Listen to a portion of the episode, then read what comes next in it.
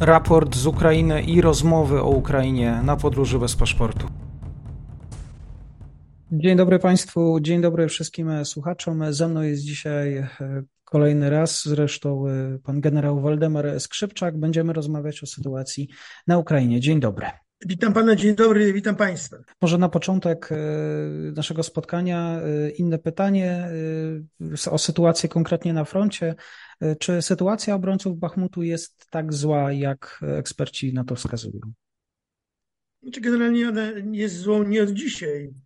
Tam w zasadzie nie ma w oparciu o co się bronić. E, teren jest w zasadzie tylekroć przemielony, że tam naprawdę nie ma gdzie łopaty wbić.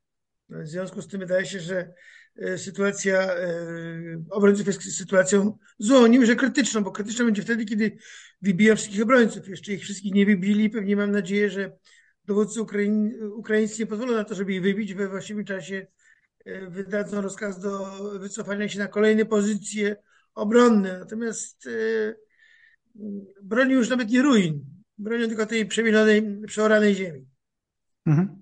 E, czy właściwie teraz do, mówi się o tym sporze pomiędzy dowództwem e, Ukrainy a samym prezydentem, e, jak właściwie i czy dalej właściwie tego Bachmutu bronić? Zauważa pan generał ten, te, te dyskusje, na ile żołnierze ukraińscy powinni właściwie pozostać na, na, na miejscu? Znaczy, Generalnie od kilku dni się toczy dyskusja na temat tego rzekomego sporu. Pewnie sporu tam żadnego nie ma, bo prezydent decyduje o tym i wojskowi mają to zrobić, bo taka jest pewnie wola prezydenta. Natomiast y, z mojego punktu widzenia deklaracje żołnieńskiego prezydenta o tym, że to jest symbol i tak dalej, to, to wojny się nie wygra symbolami. Wystarczająco wiele symbolów Ukraińcy mają, żeby mieć jeszcze jeden na swoim koncie symbol, który będzie kosztował armię ukraińską stosy trupów żołnierzy ukraińskich. Mhm.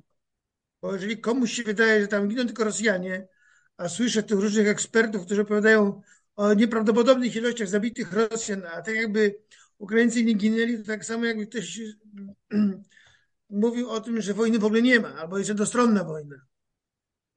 Dla mnie, dla żołnierza, życie żołnierza jest ma najwyższą cenę, albo inaczej, nie ma ceny.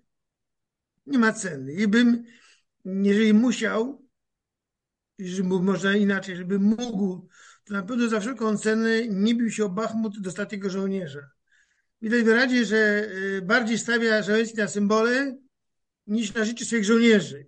I to jeszcze 3 czy 4 dni temu mówiłem pewnie z pewnością, że tam nie ma żadnego sporu między dowódcą dowódcami a Żołęskim, to teraz jestem skłonny w to wierzyć, bo z kolei wie, wierzę w to, że dowódcy wojskowi, wyszkoleni dowódcy wojskowi, doświadczeni dowódcy wojskowi są gotowi poświęcić swoich wszystkich żołnierzy. Mhm. Politycy tak, politycy potrafią to zrobić i dla, dla polityków jest bardziej symbol, a nie widać wyraźnie życie żołnierzy, ale nie chcę tego komentować, bo nie jestem tam Pewnie ci, którzy tam walczą, tam dowodzą, wiedzą lepiej niż ja tutaj siedząc w Warszawie, ale to jest moje, moje odczucie osobiste.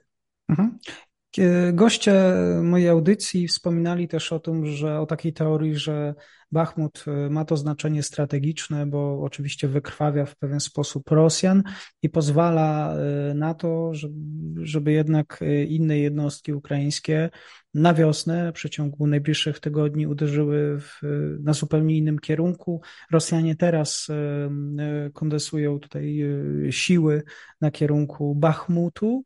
E, uderzenie ukraińskie przyjdzie z innej strony i to ma znaczenie właśnie, nazwijmy takie zaczepne. To jest tylko taka, mm, nazwijmy to, Ukraińcy chcą e, zagrać e, tym Bachmutem na nosie Rosjanom, odwrócić uwagę.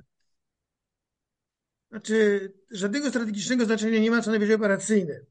Dlatego, że jeżeli miałby być strategiczne, to w takim razie po co Rosjanie biją się na innych kierunkach? Pod Kupiańskiem, pod Kremienną, pod Awdiewką czy Szachtarskiem. Nie wolno mylić pojęć. Sztuka wojenna reguluje te kwestie, gdzie do nich odnosi. W związku z tym pojęcie wolno mylić. No, co najwyżej może operacyjne znaczenie mieć na pewno nie strategiczne, bo Rosjanie z taką samą mocą uderzają na innych kierunkach. Z takim dużym zaangażowaniem.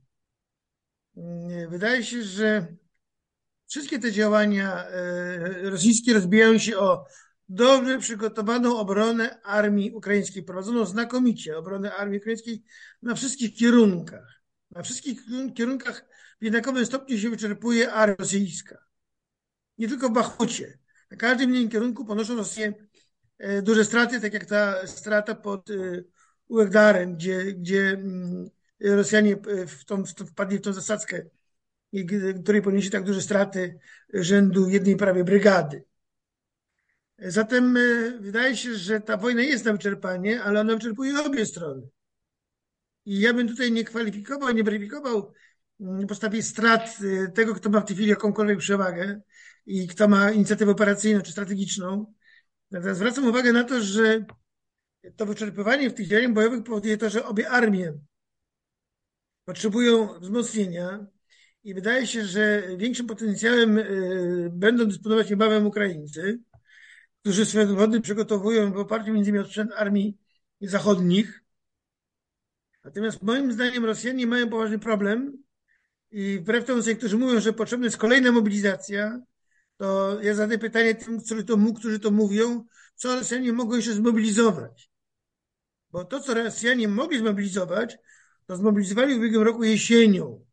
I z tej mobilizacji, która miała około miliona dwustu, oni wycisnęli zaledwie około 300 tysięcy takich, którzy się do armii w ogóle nadają, żeby ich wądru ubrać i na front wysłać. Reszta była niewyszkolona, nie nadawała się, zdemoralizowana i generalnie poszła na głębokie tyły do przemysłu zbrojeniowego.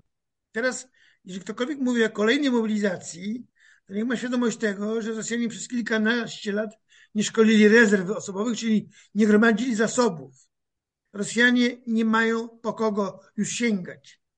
Dlatego też Rosjanie biorą rekruta teraz po raz kolejny, przyspieszają pobór rekruta, bo liczą na to, że tym rekrutem, którego może podszkolą, bo go nie wyszkolą, skierują jesienią na front, nie wcześniej. Rosjanie mają poważny problem, ten kryzys w armii rosyjskiej narasta. Stąd twierdzę, że jeszcze do niedawna ten potencjał ofensywny, który oni gromadzili do tej ofensywy od północy, on przez to, że oni leżają jednocześnie na sześciu kierunkach, ten potencjał topnieje. I ta ofensywa wielka, która miała być, już nie będzie wielką ofensywą, moim zdaniem, i prawdopodobnie jej w ogóle nie będzie, z uwagi na to, że Rosjanie, szturmując na sześciu kierunkach, wytapiają ten potencjał ofensywny swój. Mhm. Dodam tylko jeszcze jedną rzecz. Wbrew temu, co niektórzy mówią, bo niektórzy mówią, że już faza wstępna ofensywy się zaczęła. Nie.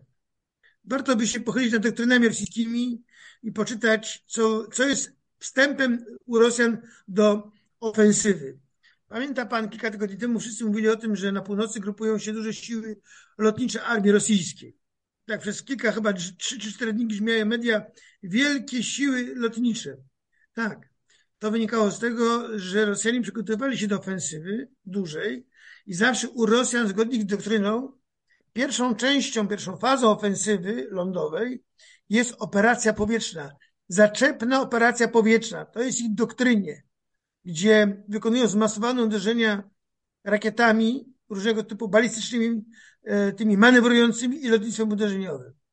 To się nie rozpoczęło, to lotnictwo jakby teraz go nie było. Już media o tym nie piszą, że stoi, a jeszcze do niedawna było gotowe.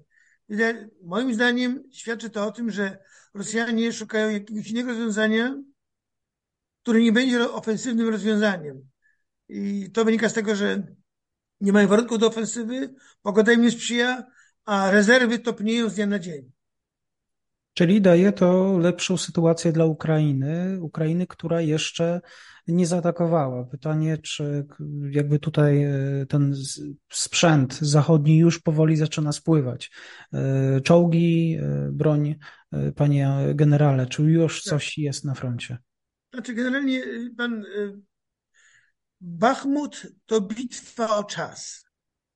Obie strony walczą o czas. Rosjanie, dlatego że wiedzą, że za kilka miesięcy będą Ukraińcy mieli inne możliwości, którymi to Ukraińcy tymi możliwościami będą zadawali ciosy armii rosyjskiej. W związku z tym Rosjanie chcą wydrzeć Ukraińcom jak najwięcej ziemi, też i Donbas z ich rąk.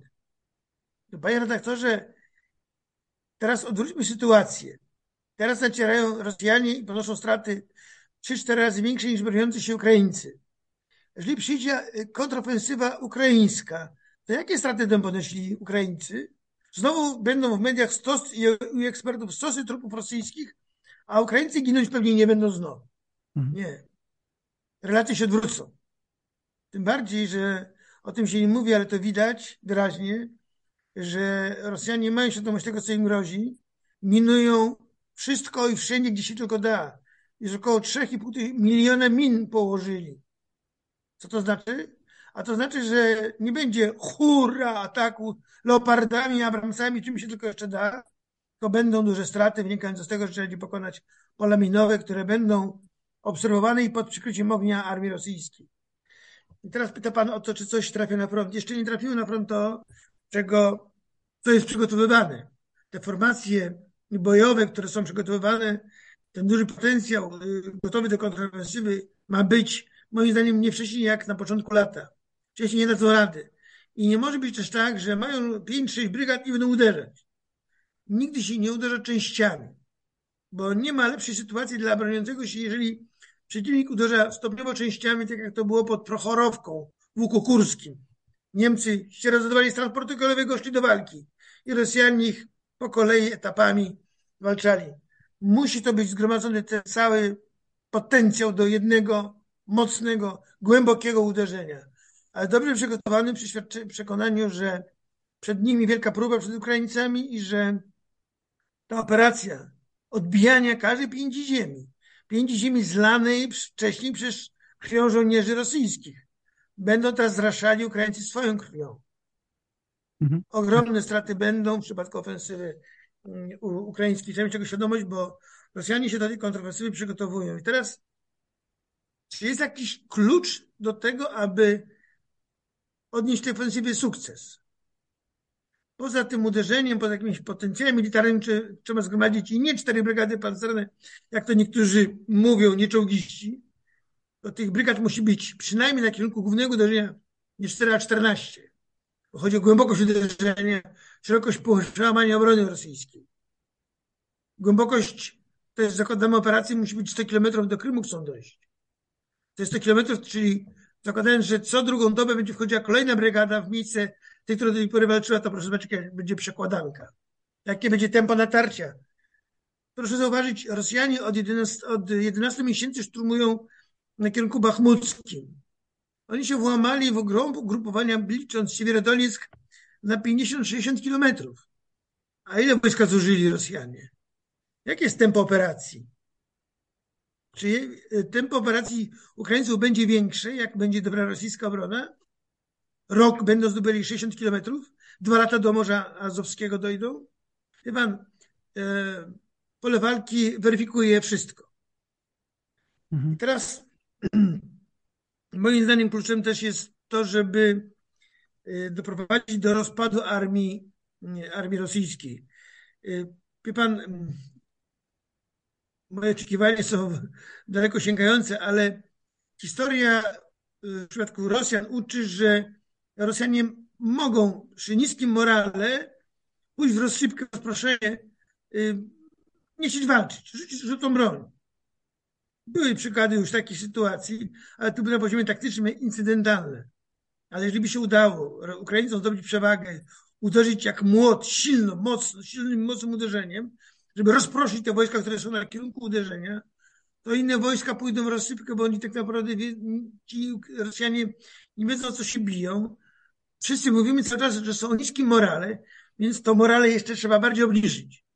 Jeżeli oni będą już totalnie sfrustrowani, oni nie będą się chcieli bić, oni pójdą do domu. Tak jak to było w 1917 roku. Kiedy armia rosyjska się bić nie chciała Niemcami. Bo nie widziała już sensu, nie widziała tego, że bić, dla kogo się bić, bo nie, nie było tej ojczyzny, którą wcześniej jest. Podobnie jest ta sytuacja jak teraz. Wtedy był car, Mikołaj bodajże, a teraz jest car Putin. Czy chcą za niego umierać? Jak będzie y, rozgromiona część armii rosyjskiej, bo nie całą rozgromią Ukraińcy, przynajmniej część, to wydaje się, że są szanse na to, żeby w tym niskim morale Rosjan armia poszła chociażby na wybranych kierunkach, w rozsypkę, bo to jest jak epidemia. Jeżeli się w jednym miejscu coś się takiego wydarzy, to to się rozszerzy, jak epidemia rozleje i ta armia pójdzie w rozsypkę. Na to trzeba liczyć. Innej możliwości nie ma, bo jeżeli armia rosyjska będzie się broniła, tak jak się broniła na kierunku y, charkowskim po 4-5 dobach operacji ukraińskiej, to cena, jaką zapłaci armia ukraińska za odbicie tego swojego terytorium, będzie ogromna. Ogromna. Szukać trzeba innych rozwiązań. Między innymi innych rozwiązań, między innymi wojskowymi. Mhm. Y, często pan generał gromił, krytykował stronę niemiecką, świat zachodu za swoją opieszałość. Wydaje mi się, że ostatnio kanclerz Olaf Scholz zmienił swoją narrację, biorąc pod uwagę również wizyty i to, co mówił w trakcie wizyt dyplomatycznych. Znaczy, wydaje się, że to jest y, postawa Bidena i Stanów Zjednoczonych, które wyraźnie mówią y, Niemcom też, gdzie jakieś miejsce w szyku i gdzie powinni być, jeżeli chodzi o pomoc dla Ukrainy. I wydaje się, że niezależnie od tego, że, jego, że on nie był w Berlinie, Biden, to Niemcy wiedzą, kto tu rządzi, kto karty rozdaje. Stąd mhm. moim zdaniem Scholz zrozumiał to po wizycie Bidena i w Kijowie i Warszawie, że czas zmienić narrację i czas pomagać. Choć Niemcy pomagali, u nas się dużo o tym nie mówiło, Niemcy pomagali, ale e, wydaje się, że ta pomoc teraz będzie jeszcze bardziej efektywna i na to trzeba liczyć. Są, są, y, rozumiem, że reszta partnerów y, już należy do tych bardziej przekonanych, o tak, czyli tutaj tylko czekamy na Niemcy, czy, czy jeszcze na innego znaczy, pan, Wydaje się, że wszyscy teraz powinni pomagać, bo Ukraińcy, jeżeli mamy, mówimy o tym potencjale takim uderzeniowym, ofensywnym, tak jak powiedziałem wcześniej, to nie są cztery brygady czy 14 czołgów, czy batalion czołgów Abrams, czy Leopard. Mhm. Nie. Muszą politycy zrozumieć, że to musi być silna armia ukraińska, która będzie miała kilkanaście silnych brygad, wyszkolonych, wyposażonych, uzbrojonych po zęby, które będą mogły gromić tą, tą, te brygady rosyjskie, których jest kilkadziesiąt na froncie. W związku z tym to nie jest problem batalionu, czy dwóch, czy trzech, czy czterech brygad pancernych. To jest kilkadziesiąt, które trzeba reaktywować te, które były, które walczyły, które do, do tej pory są mocno zużyte, trzeba je mm, jakby otworzyć, nowe sformować, formowane są nowe, ale tu musi być taki potencjał, który bezpowrotnie pozbawi Rosjan zdolności do prowadzenia jakiejkolwiek operacji. Ta szansa będzie na początku lata. Y, obserwował pan y, to, co się działo wokół Chin i chiński plan pokojowy? Znaczy, to wie pan, nie, nie, nie wiem dlaczego to nazywane jest planem pokojowym. Tak, Tam nie było żadnej mowy o pokoju, tylko raczej to były takie problemy, które należy y, podjąć w ramach dyskusji. Nawet nie mówi się o rozstrzygnięciach, tylko o dyskusji. A zatem tam nie widziałem niczego, co by mm, świadczyło o tym, że to jest jakaś jakiś pokojowy. Raczej to było 12 problemów, które mogą być drogą do, do rozmów o pokoju, ale nie są propozycjami rozstrzygnięć pokojowych. Mhm. Y, pojawiła się też kwestia białoruska i spotkania y, Aleksandra Łukaszenki, który też również w jakiś sposób chciał zwabić Chińczyków, a przynajmniej zapewnić sobie alternatywę. Znaczy, generalnie Łukaszenka szuka rozpaczliwie ratunku dla siebie samego. Już w tej chwili nawet nie myśli o Białorusi, tylko o sobie w tej chwili myśli, bo wie, że jego koniec będzie wtedy, kiedy skończy się Putin, a Putin się powoli kończy. I e, Łukaszenka nie ma absolutnie, poza być może Putinem i jego bliskimi, jakiegokolwiek oparcia na Kremlu i wśród Rosjan. Absolutnie nie. On jest zgrany. On jest, wie, on jest zgrany i u Rosjan, tych, którzy ewentualnie w przyszłości przejmą władzę na Kremlu i u swoich pobratymców, Białorusów, którzy go nienawidzą za to, co on robi. Stąd jego takie działania, szukanie właściwie jakiegoś, jakiegoś wsparcia, jakiegoś, um, jakiś taki, wie pan, um, uwiarygodnienie jego jako osoby na arenie międzynarodowej, stąd ta wizyta w Pekinie, która nic mu nie dała, nic mu nie przyniosła. A wszystko to, co się mówi wokół o rzekomych osiągnięć Łukaszenki z wizyty w w Pekinie to są spekulacje. Chińczycy nie zrobią nic dla, dla, dla, dla Białorusi, jeżeli chodzi o wyposażenie armii białoruskiej, czy poprzez armię białoruską, armii rosyjskiej. E, Białorusi mają inne problemy, stąd e, wydaje się, że mm, te rozstrzygnięcia, które mogą być militarne, na Ukrainie będą jakby początkiem końca Łukaszenki. Mhm. Ale wielokrotnie już też e, warto to podkreślić i to też mówił pan generał, sama Białoruś potencjału wielkiego nie ma, więc to jest tylko tak naprawdę może dyskusja w gronie dziennikarzy mediów. Pewnie tak, tak jest, wie pan, to jest naturalne, no dziennikarze muszą mieć tematy, muszą je atmosferę podgrzewać, bo to jest, za to im płacą ich wydawcy, żeby podgrzewali atmosferę, żeby ta atmosfera była cały czas gorąca, żeby ludzie klikali, robili odsłony i tak dalej. A w istocie tutaj się nic takiego nie dzieje, co mogłoby rzeczywiście mm, być rękojmą dla, y, dla osiągnięć, czy, czy może jakimś zaświadczeniem, czyli poświadczeniem y, tych osiągnięć Łukaszenki. On nie ma osiągnięć, nie ma, on ma poważny problem i on ma tego świadomość, że jego czas się kończy. Mhm. Na koniec chciałbym zapytać pana generała o wątek dotyczący amunicji. E, tutaj zastanawiali się eksperci e, na temat właściwie czy tej amunicji rezerwistom brakuje amunicji, nawet hasło o tym, że cytuję, rezerwiści walczą łopatami. Ministerstwo Obrony również Wielkiej Brytanii informowało, że, że tutaj na tych liniach starć z ukraińskim wojskiem rzeczywiście E, czasami walczy, chcą walczyć wręcz o tak może i że e, nie, nie, nie mają e, zbyt wiele do powiedzenia, jeżeli chodzi o, o uzbrojenie. Jak, jaka jest prawda, panie generale? Czy, czy od miesięcy zastanawiamy się, oczywiście co jakiś czas ktoś powie, ktoś skomentuje, Putinowi brakuje amunicji, ale tej amunicji to już brakuje mu od 8 miesięcy. Znaczy, na pewno nie brakuje tej amunicji w Bachmucie Rosjanom. Na pewno nie brakuje.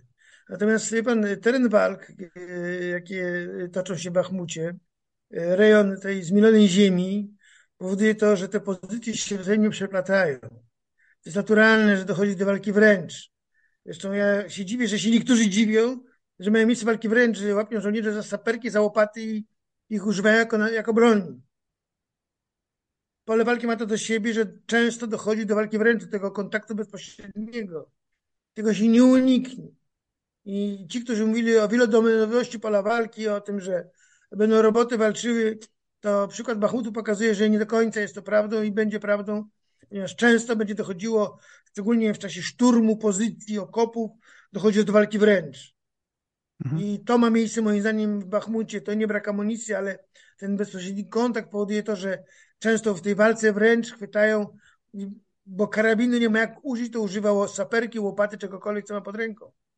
Mhm. Tak jest. E, zastanawiające, w tej amunicji, w tej, w tej, w tej, o tym wątku e, mają pomóc e, sami Persowie Irańczycy mieliby dostarczać tutaj doniesienia również o tym, że to jest ten, ten kierunek dostaw, jeżeli chodzi o rosyjskie wojsko. Znaczy generalnie moim zdaniem ten kierunek jest czynny już od bardzo dawna. Rosjanie dostają amunicję od Irańczyków i i to i przecież dzieli chyba Morze Kaspijskie, jak nie pamiętam teraz dokładnie na mapie, ale chyba dzieli Morze Kaspijskie.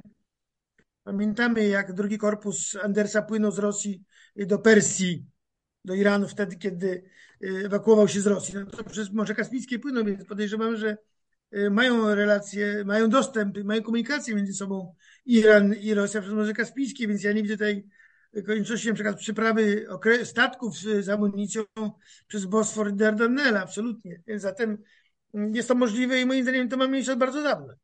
Mhm. Nie, nie dziwmy się. E, dziwiliśmy się również w przypadku, jak Koreańczycy z północy mieli szyć mundury dla, dla armii rosyjskiej. Tak, na pewno tak, wie pan, y, Rosjanom brakuje wszystkiego. Oni sięgają po wszystko y, to, skąd kto może cokolwiek im zaoferować dla armii. Pokazywane chyba dwa dni temu jakieś filmy były w mediach, y, jak żołnierze rosyjscy są obuci. Mają tam, na nogach mają wszystko, począwszy od butów wojskowych poprzez trampki, adidasy i jeszcze inne jakieś mm, obuwi dziwnego pochodzenia. Zatem to wojsko jest tak zaniedbane, że wrócę wtedy, wrócę sobie do tego tematu, o którym mówiłem, o niskim morale i o tym, że to, to wojsko może przestać się chcieć bić. Właśnie dlatego, że jest tak traktowane, że jest tak zaniedbane, jest takie opuszczone. I tak traktowane jest jak za cara Mikołaja, ta, jak ta proklataja spałocz. Takie było kiedyś zawołanie w armii rosyjskiej, kiedy przyjechał generał przed e, front armii rosyjskiej i, i, i mówił do nich, e, Jak on powiedział, zdrowia ziewaje proklataja spałocz, a my zdrowia ziewaje, bo się. Jeszcze to kiedyś tam było, w literaturze się takie pojawiały. To jest y, obraz tego, jak traktuje się żołnierzy w armii rosyjskiej. I rosyjscy dowódcy za to zapłacą, jak traktują swoich żołnierzy. Bo brak troski o żołnierza, brak y, troski o jego warunki, o to, żeby mógł trwać w dobrych warunkach na polu walki, żeby mógł, miał czym walczyć, to jest wyraz braku dobrego przygotowania dowódców do dowodzenia. Tak to ja odbieram. Jeżeli jakikolwiek dowódca nie dba o żołnierzy, nie troszczy się o swoich żołnierzy, nie bywa ich, to był dyskwalifikowany. Nie wolno tego dopuścić, bo taki żołnierz, tak traktowany, ma niskie morale i nie chce się bić. Pierwszy jego ruch to strzelić do swojego dowódcy, a nie do przeciwnika. Tak jest. Oby tak się stało po stronie rosyjskiej. Czyli wniosek, armia rosyjska, nawet po wojnie na Ukrainie, niezależnie od tego, jak się zakończy, jest na tyle poturbowana, że plany, jakiekolwiek plany dalsze inwazji y, czy agresji będzie musiała odłożyć na, na inny tor, inny plan. Panie redaktorze, ja panu powiem, że moim zdaniem y, y, przegrana na froncie z Ukrainą to będzie początek końca tej armii rosyjskiej, którą my znamy. Armia rosyjska stoi, to państwo rosyjskie, w konsekwencji armia rosyjska stoi przed nowym wyzwaniem w ogóle przebudowy całej armii, całego systemu bezpieczeństwa e, Rosji, bo z tą armią, e, ta armia już nie ma powrotu do, do, mm, do nie ma prawa do, do, do, do powrotu do funkcjonowania. To jest ta wojna i jeżeli doznają porażki po uderzeniach ukraińskich, to będzie początek końca tej armii rosyjskiej, armii Putina, podkreślam. Nie Rosji, armii Putina. Jak jest. Pan generał Waldemar Skrzypczak dzisiaj dla Państwa. Bardzo dziękuję. Dziękuję bardzo.